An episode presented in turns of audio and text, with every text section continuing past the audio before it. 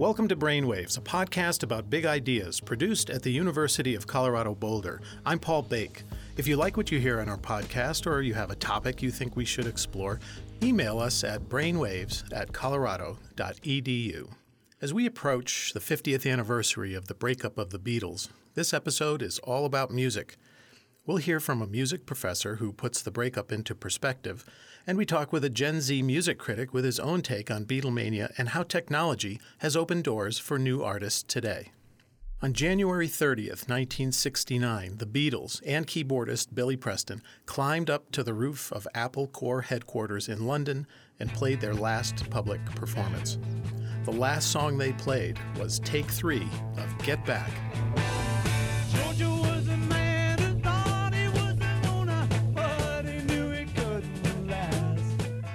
Paul McCartney made the breakup official on April 10, 1970. To find out what the breakup meant, I spoke with a student of rock and roll.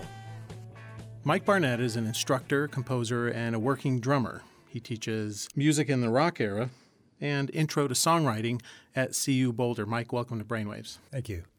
Do you remember the first time you became aware of the Beatles? Yes, I was. Uh, it was probably mid '70s, mid to later '70s. I was uh, still just a little kid, but it was hard not to, you know, some of my earliest memories are of music, and uh, and th- of those are uh, the Beatles. Paul McCartney was, you know, everywhere with Wings during the '70s. John Lennon, you know, was kind of here and there. He took some time away, um, but I remember the thing I think I remember most distinctly, the earliest was uh, anytime there was a Beatle anywhere on a TV interview or you know reading an interview uh, about them, they always were asked, you know, when are the Beatles getting back together, or you guys have anything planned? And that was always the question on everybody's uh, at the top of everybody's list. It seemed. Help us understand how big the Beatles were and what the breakup meant at the time. I, I think it was uh, uh clearly the end of something important, and th- those types of things, I think, in the moment, uh, you don't have enough time to realize. Uh, maybe I don't think people even realize the significance, the lasting significance that the Beatles would have, and the lasting influence. You know, in 1970 or, or late '69, you know that hadn't really been felt yet. I don't think, in the way that we know it now, for sure. But I'm sure that there, you know, it was devastating to Beatles fans, and uh, but there was so much else happening too, you know, with Vietnam and and and on the musical front, you know, all these American acts like uh, you know Hendrix and the Doors and Janis Joplin and the Grateful Dead and all these bands that were bursting out of San Francisco and Woodstock and I mean, I think there were enough other things going on to nourish people's musical uh, selves. One of the other elements that might have led to their breakup, they be, all began to pursue their own creative musical endeavors, particularly George Harrison's work with Indian musical themes. Did it just become too difficult, do you think, to reconcile these differing styles and interests in one band? I suppose the pursuit of, of each of their own um, solo careers had had a lot to do with uh, drawing their attentions elsewhere, for sure. But the, I think the Beatles had run its course in a lot of ways.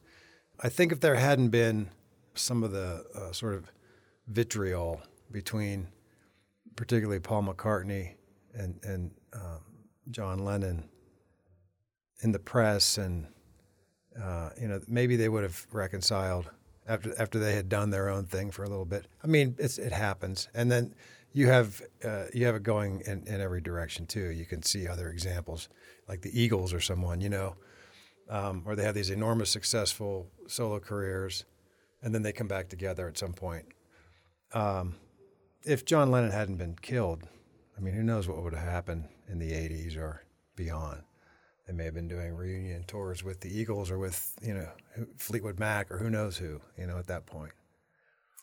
Occasionally, you run into someone who says, "Nah, I don't like the Beatles." What would you say to that person? Oh, um, people like what they like, but I would probably also say, well, have you really listened to the Beatles, or do you really know what they were about? Uh, I think there's a difference between appreciating uh, something and actually liking it, you know, in certain cases. Uh, and you know, with my with my rock class, I get a, a, a mixed bag of enthusiasm and mildly, you know, indifferent uh, approach to it. But I think by the end of the semester, uh, I think that those students who were unaware or didn't like the Beatles at least appreciate them, and in some cases they have grown to like the Beatles and, and other bands that they were just not that weren't on their radar. Um, so I, I mean, I have a different experience, but just in general, I think that uh, everybody should at least understand the significance of the Beatles. You know, uh, whether they like their music or not. Mike Barnett, thanks a lot for joining us today on Brainwaves. Well, thank you for having me. Appreciate it. Mike Barnett is an instructor, a composer, and a working drummer. He teaches at the School of Music at CU Boulder. Younger people might get the significance of the Beatles, but can they name the members of the Fab Four? We sent Cole Hemstreet onto the CU Boulder campus to ask Gen Z to name the Beatles. Don't let us down, kids.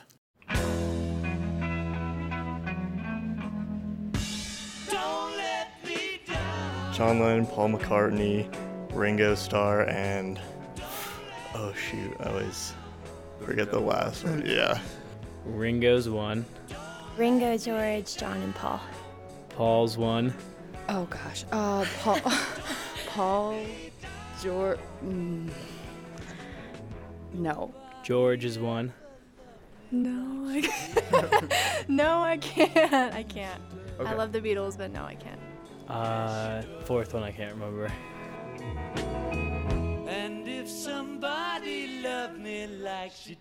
That was Jess, Ian Chitwood, Jack Elliott, Charlotte Bunt, and Emma Green.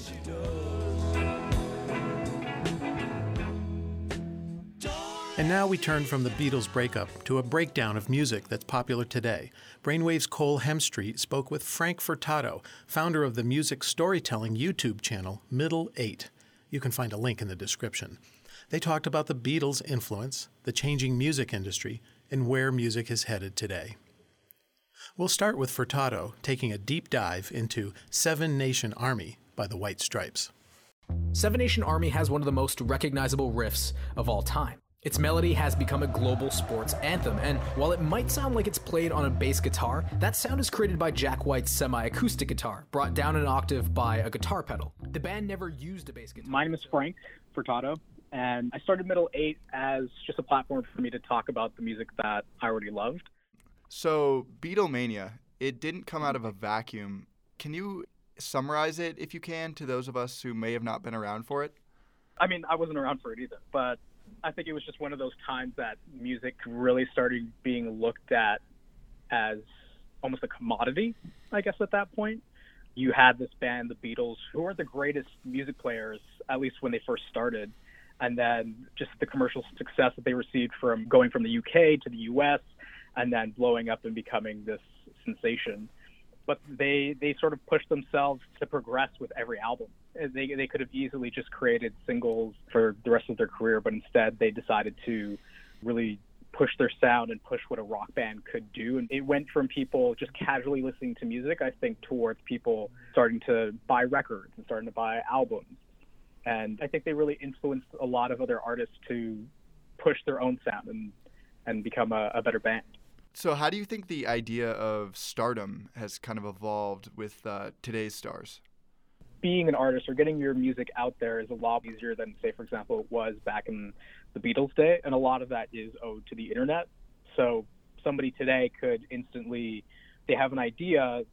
All you need is a computer with some music software or like beat production software, and you can kind of go from there. And I think that's one of the reasons why trap is really taken off right now. And I guess the rap genre in, in general is people can just make this in their bedroom. And you don't need four people in a band anymore. You don't need a drummer. You don't need a guitarist, a bassist, and a singer. Like you can kind of be all of that with music editing software now. But yeah, I, I don't think it's really changed much. If anything, there's just more avenues for them to talk about it or to to show it off. I guess because of social media and the internet.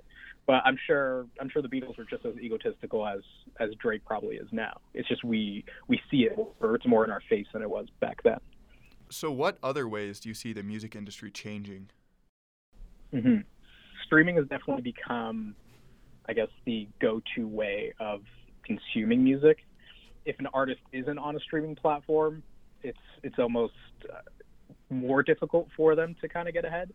And I don't see this model changing for a long time. I think eventually one day, if smaller artists don't start seeing returns on their music, we could see like a protest towards streaming platforms in getting them to pay more for those smaller artists. But I mean, at the same time, it's kind of like if they if they're not on there, then nobody's listening to their music. So it's going to be interesting going forward. But I definitely think we've seen a lot of changes happen at least the last 20 years, and that kind of kicked off with Napster and uh, them making file sharing and listening to music much more readily available. In terms of like physical releases, not many people are buying CDs as much anymore, so we've almost lost that physical touch with albums, even though we've seen a bit of a resurgence with vinyl records. But I definitely see streaming as like the the new form for the music industry in general. And we're also kind of moving away from the need for a label or the need for any backing to, to distribute your music because of streaming. So if anything now, like the, the new managers and PR companies and A&R is like the new label. You don't need a label at this point anymore to, to become big. So that kind of leads into my next question, which is a lot of artists complain that it's very difficult to make money because of these Mhm. streaming platforms.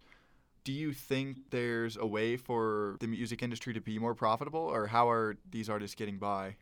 Is it through ads, or how does that work exactly? and yeah, that's the thing is that like if you want to make those big dollars, I guess you kind of do have to be with a label or you do need a manager. But if you're gonna get into music, I don't think that making should be your top priority.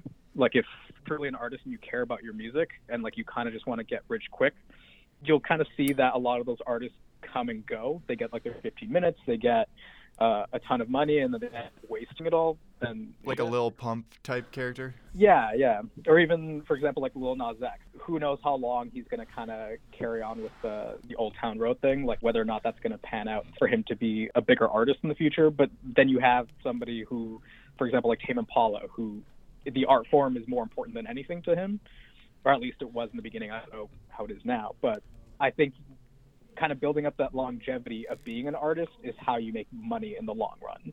Okay, so last question. How much more are artists relying on touring these days? I think it's just as consistent as it was even before.